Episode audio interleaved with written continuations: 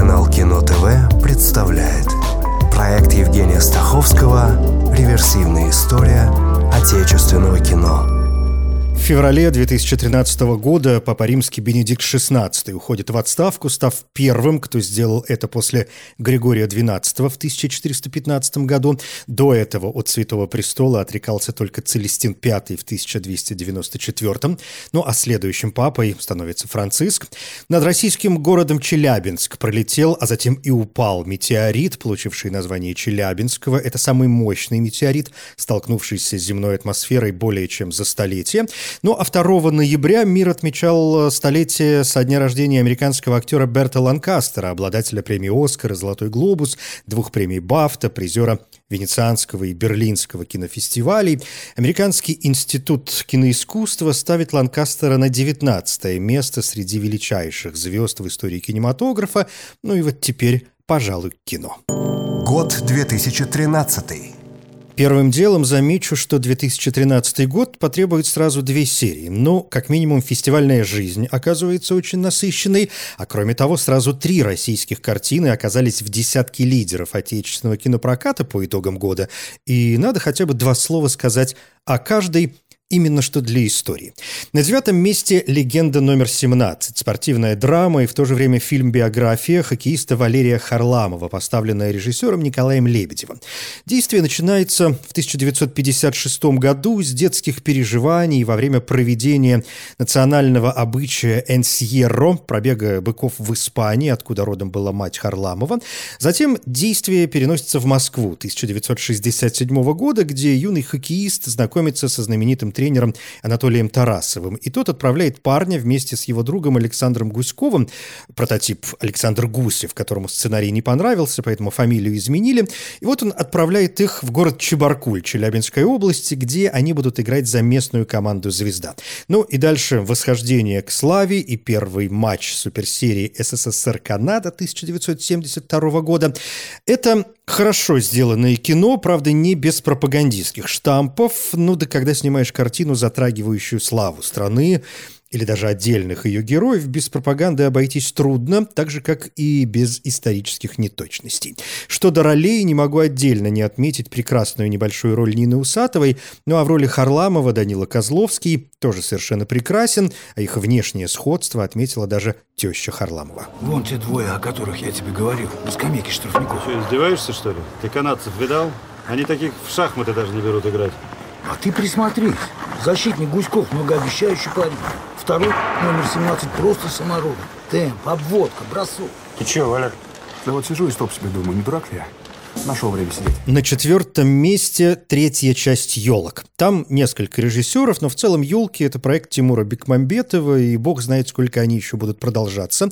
В декабре 2022 года вышли уже «Елки-9», ставшие первым фильмом, где не сыграли главные актеры из предыдущих серий Иван Ургант, Сергей Светлаков и Дмитрий Нагиев. Девятые точно не будут последними, но по состоянию на 2022 год «Елки-3» — самый прибыльный фильм из всей серии серии фильмов «Елки». Съемки проходили в 12 городах, от Москвы и Воронежа до Иркутска и Алматы. В каждом городе 700 статистов выстроили по одной букве поздравительной фразы «С Новым годом». Мы больше не будем, честное слово. Мужики, революция нахрен свершилась! Вперед! Самым кассовым фильмом в отечественном прокате 2013 года стал фильм «Сталинград» Федора Бондарчука. Заняв первое место, картина обошла даже «Хоббит. Пустошь Смауга» и «Третьего железного человека». «Сталинград» — первый российский кинофильм, снятый в формате IMAX 3D. Сюжет рассказывает историю любви на фоне Великой битвы. Действие начинается в 1942 году с нападения немецких войск на западный берег Волги под Сталинградом. Красная армия несет тяжелые потери. Конечно, особое внимание уделено обороне одной из последних оборонительных позиций в городе, дома Павлова, который защищал небольшой отряд бойцов. Среди мирных жителей, пытающихся выжить посреди боев, есть молодая девушка. Она остается с бойцами, и так разворачивается и история любви, и войны, и дружбы, и предательства, и смерти. Сценарий основан на идее Ильи Тилькина и Сергея Снежкина. Сценаристы вдохновлялись дневниками и отчетами отчетами участников боев, оценивали документы из архивов. Кроме того, сюжет, видимо, находится под некоторым влиянием романа Василия Гроссмана «Жизнь и судьба». Это было в Сталинграде в ноябре 1942 года. Впереди были страшные месяцы кровавой битвы, которая стала началом перелома в истории всего человечества. Трудно недооценить масштаб постановки, чего стоят только колоссальные декорации, специально построенные на территории бывшего завода «Красный треугольник» в Санкт-Петербурге и третьего северного форта под Кронштадтом.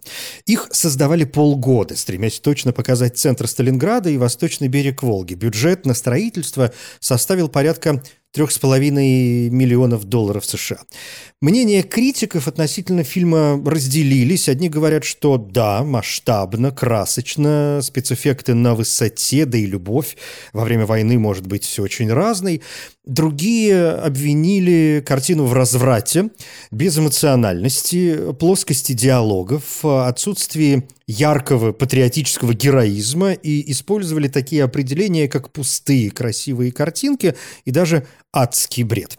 Забавно, что и режиссер Федор Бондарчук, и актеры Томас Кречман и Андрей Смоляков уже имели раньше дело с фильмами под названием «Сталинград». Кречман сыграл лейтенанта в немецком фильме Йозефа Фильсмайера 1993 года, а Бондарчук и Смоляков э, в советско-американской э, при участии Чехословакии и ГДР киноэпопеи Юрия Озерова 1989 года. «Сталинград» Бондарчука был выбран в качестве российской заявки на премию «Оскар» как лучший фильм на иностранном языке, но остался без номинации. С нами Бог. А Бог – это наш вождь Адольф Гитлер. Гитлер – это Германия. Германия здесь с нами, в этом месте. Я спрашиваю вас, что вам еще нужно, чтобы завоевать этот чертов дом? Сталинград, помимо прочего, показали на Римском кинофестивале, правда, вне конкурса. В основном конкурсе там не было российских картин, но в программе «Кино 21 века» показали драму «Бирмингемский орнамент 2» режиссеров Андрея Сильвестрова и Юрия Лейдермана, а также документальный фильм «Непал Форева» Алены Полуниной. Орнамент Замысловатое кино без прямого сюжета о взаимоотношениях художника и власти. Тут, например, проведший 18 лет в эмиграции Максим Горький, ну или вот расстрелянный в 1937 году Николай Клюев. «Непал Форева» рассказывает о поездке в Непал двух радикальных российских коммунистов. В Непале они планируют урегулировать конфликт между двумя коммунистическими партиями – марксистско-ленинской и маоистской.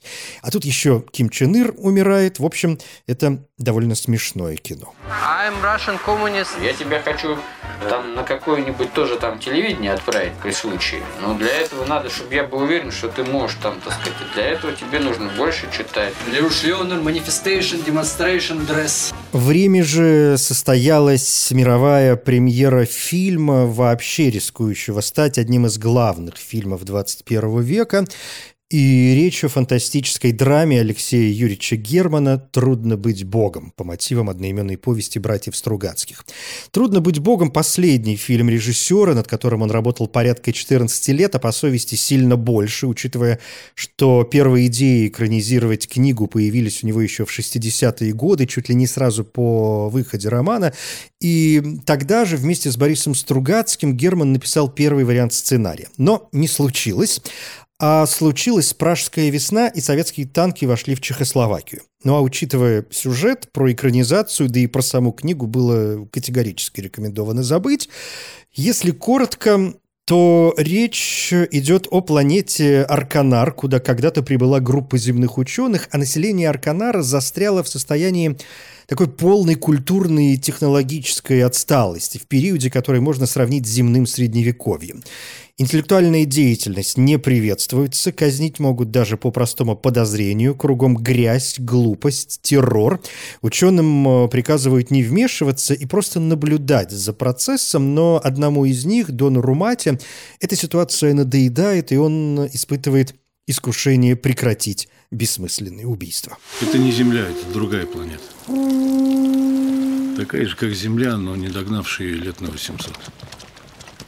Подобных планет было несколько, это было поближе и поменьше. Кроме того, здешние серые замки привели к мысли о начале Возрождения. Первая экранизация книги «Трудно быть богом» состоялась только в 1989 году. Период перестройки и вообще более свободное время Стругацкие настаивали, чтобы картину снимал советский режиссер и желательно Герман. Но Совинфильм, это объединение, занимающееся совместными постановками, пригласил режиссера из ФРГ Петера Фляйшмана. Стругацкие от кинопроцесса отвернулись, позже заявили, что фильм им не понравился. Ну а о картине Германа можно говорить без остановки, наверное, дня два. Я лишь замечу, что Герману предлагали снимать свой фильм параллельно с Фляйшманом, и он даже ездил в Киев на съемки, но о совместной работе не было и речи. Фляйшман не хотел вносить изменения в сценарий, а Герман решил не делать отдельный фильм, потому что в то время не чувствовал необходимости в иносказаниях. Все можно было говорить открытым текстом, а это, ну, как-то скучновато. И, по его словам, быть богом в то время было совсем нетрудно. В итоге Герман вернулся к идее в конце 90-х. Съемки начались осенью 2000 года. Символично в Чехии и продолжались с перерывами в течение нескольких лет, закончившись в августе 2006 на киностудии «Ленфильм» в Санкт-Петербурге. Во время длительного периода монтажа и постпродакшена Герман скончался, и производство завершал уже его сын Алексей Герман-младший. Трудно быть богом не только об обществе, лишенном ума и культуры. Это, конечно, и показ тоталитарного режима, к чему он приводит, как ставит в центр жизни низменные желания. Земляне за этим наблюдают, но наблюдает и камера. Она словно живой организм, такое субъективное, в которое с удивлением, или лучше сказать, первобытным любопытством э, вглядываются случайные персонажи. Камера резко и реально выхватывает и свет, и тень, и пустые разговоры, и попытку религиозных песнопений, причем довольно вялую попытку. Это словно картины Босха и Брейгеля-старшего, помноженные на эстетику Андрея Рублева, Тарковского и «На серебряной планете» Анджея Жулавского. Кроме того, фильм сравнивали с предыдущей работой Германа «Хрусталев машину» это 1998 год. На Римском кинофестивале Алексею Герману посмертно присудили премию «Золотая капиталийская волчица» за вклад в киноискусство. И был он не на Земле, а на другой планете, благородным доном в 17 колене. Незаконным сыном местного языческого бога Гарана – кто-то верил, кто-то не верил. Но опасались все. На Берлинском кинофестивале Борис Хлебников представил драму «Долгая и счастливая жизнь». Не путать с одноименной лентой 1966 года, единственной режиссерской работы Геннадия Шпаликова. Но если фильм Шпаликова – это такое предчувствие эпохи застоя, то работа Хлебникова – ответ на эпоху болота и своего рода предтеча Левиафана Звягинцева. Интересно, что оба фильма, я имею в виду фильм Хлебникова и фильм Звягинцева, снимали в Мурманской области. Но если Звягинцев прославил Северную Териберку на берегу Баренцева моря, то Хлебников – Южную Умбу на берегу Белого. Но, конечно, и по стилю, и по киноязыку, да и, в общем, по сюжету фильмы сильно отличаются. Хотя, смотрите сами. Молодой предприниматель Саша, роль Александра Яценко, некогда взял суду в банке и занялся фермерством. Есть хозяйство, есть люди, которые на него работают, пусть и не слишком усердно. И тут появляется некий инвестор, который хочет выкупить у Саши землю, и он вроде как даже соглашается соглашается, но люди, которые с ним работают, остаются после этого ни с чем, и они уговаривают его не идти на сделку. Саша встает на их сторону и ссорится с местной администрацией. Долгая счастливая жизнь Сильное кино, порой выкручивающее руки. Здесь вряд ли можно увидеть финальную мораль, но она, кажется, и не нужна. Происходящего на экране достаточно, чтобы понять, как у одних деятельных и стремящихся работать людей порой нет выбора. Ты либо соглашаешься на наши условия, либо мы от тебя избавимся. А другим нужен тот самый вечный барин, без которого они не мыслят свое существование и который еще останется виноват, если вдруг начнет слушать свой народ. Стрелять-то в них нельзя, потому что они нас застрелят.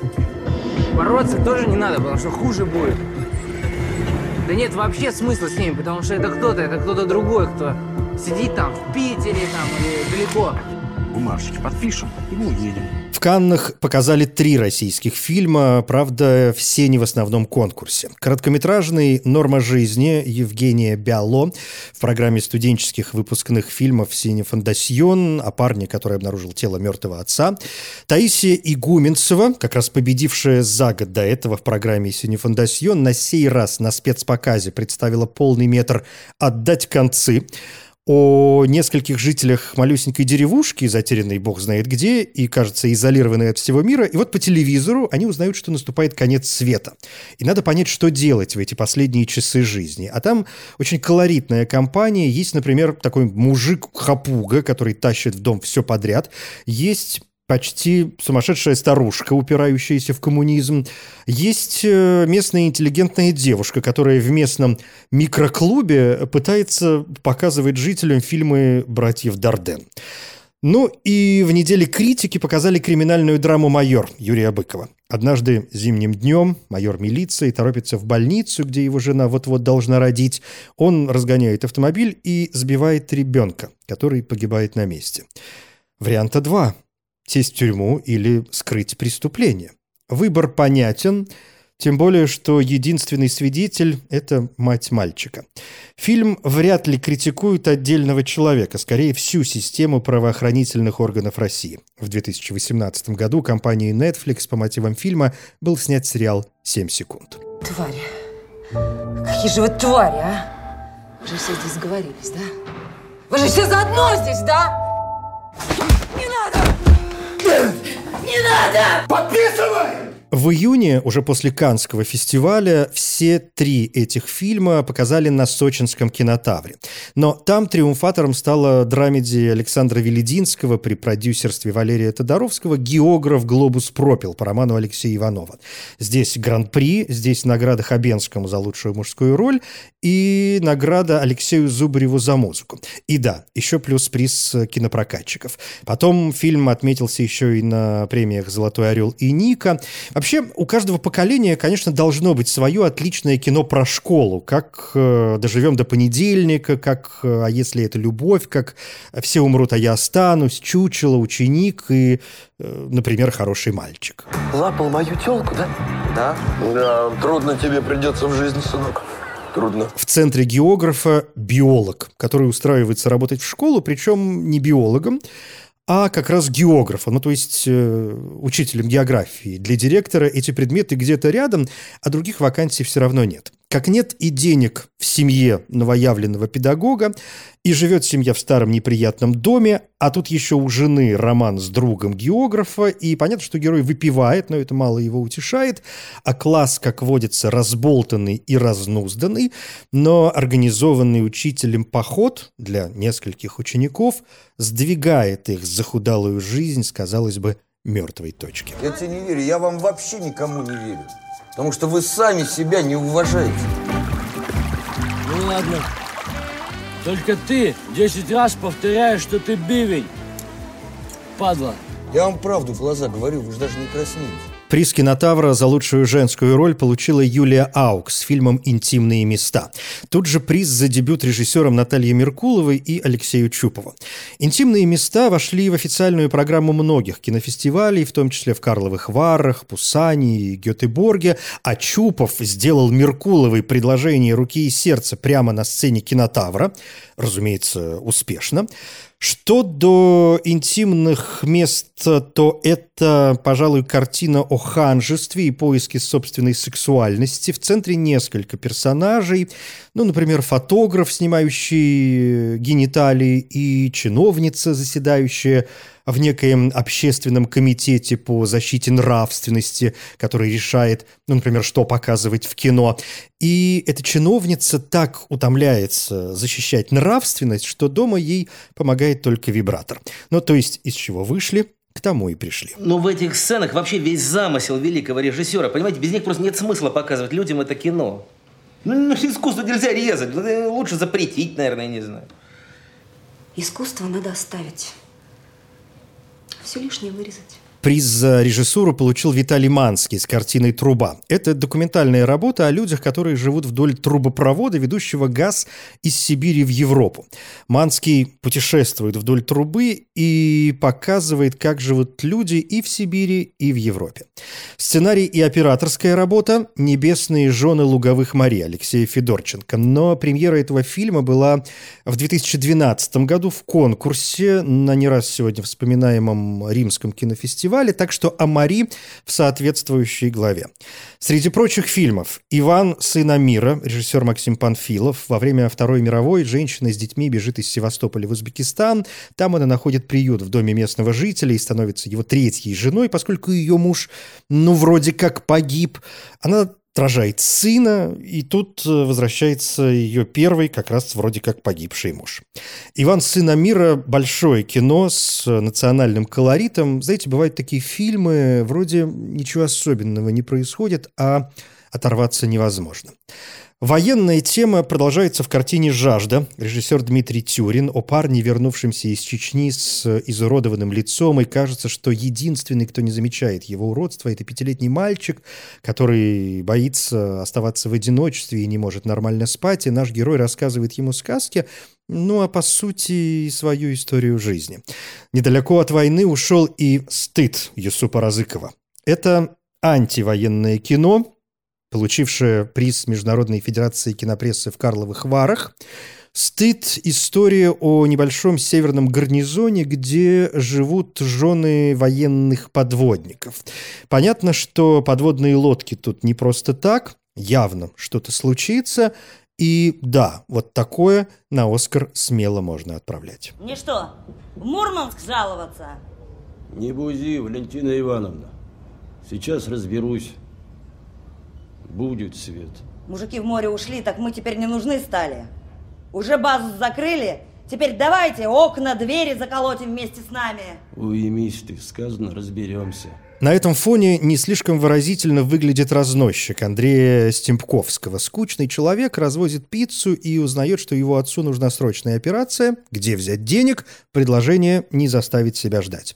Зато в ожидании моря режиссер Бахтиер Худойназаров – это роскошное кино, ввергающее в постапокалиптическую бездну. Капитан рыболовного судна выходит в море с командой, несмотря на плохую погоду. Корабль тонет, капитана сажают, потом он выходит из тюрьмы, возвращается в город, а море исчезло, поскольку это же Аральское море. И он не в силах с этим смириться и практически на себе тащит свой проржавевший, брошенный теперь уже посреди пустыни корабль к воде. Невозможно избавиться от ассоциации с островом погибших кораблей, с водным миром и, может быть, даже с безумным Максом. В общем, очень хорошо. Ну и осталось сказать про диалоги. Режиссер Ира Волкова. Тут несколько разговорных зарисовок, истории о разных уровнях непонимания, недопонимания, отца и сына, старых друзей, ну и так далее. Как минимум, стоит посмотреть хотя бы первый эпизод «Роскошная роль Владимира Меньшова». Женя! Он умер. Как? От чего он умер? Его задолбал собственный отец. Во второй главе, посвященной 2013 году, о Московском кинофестивале и о том, что придумали в Якутии. А кроме того, надо разобраться с Гагариным и перевалом Дятлова. Тем не менее, это была очередная попытка полюбить отечественное кино. Хочется верить, что она хоть немного удалась. Я Евгений Стаховский. Спасибо. Реверсивная история отечественного кино.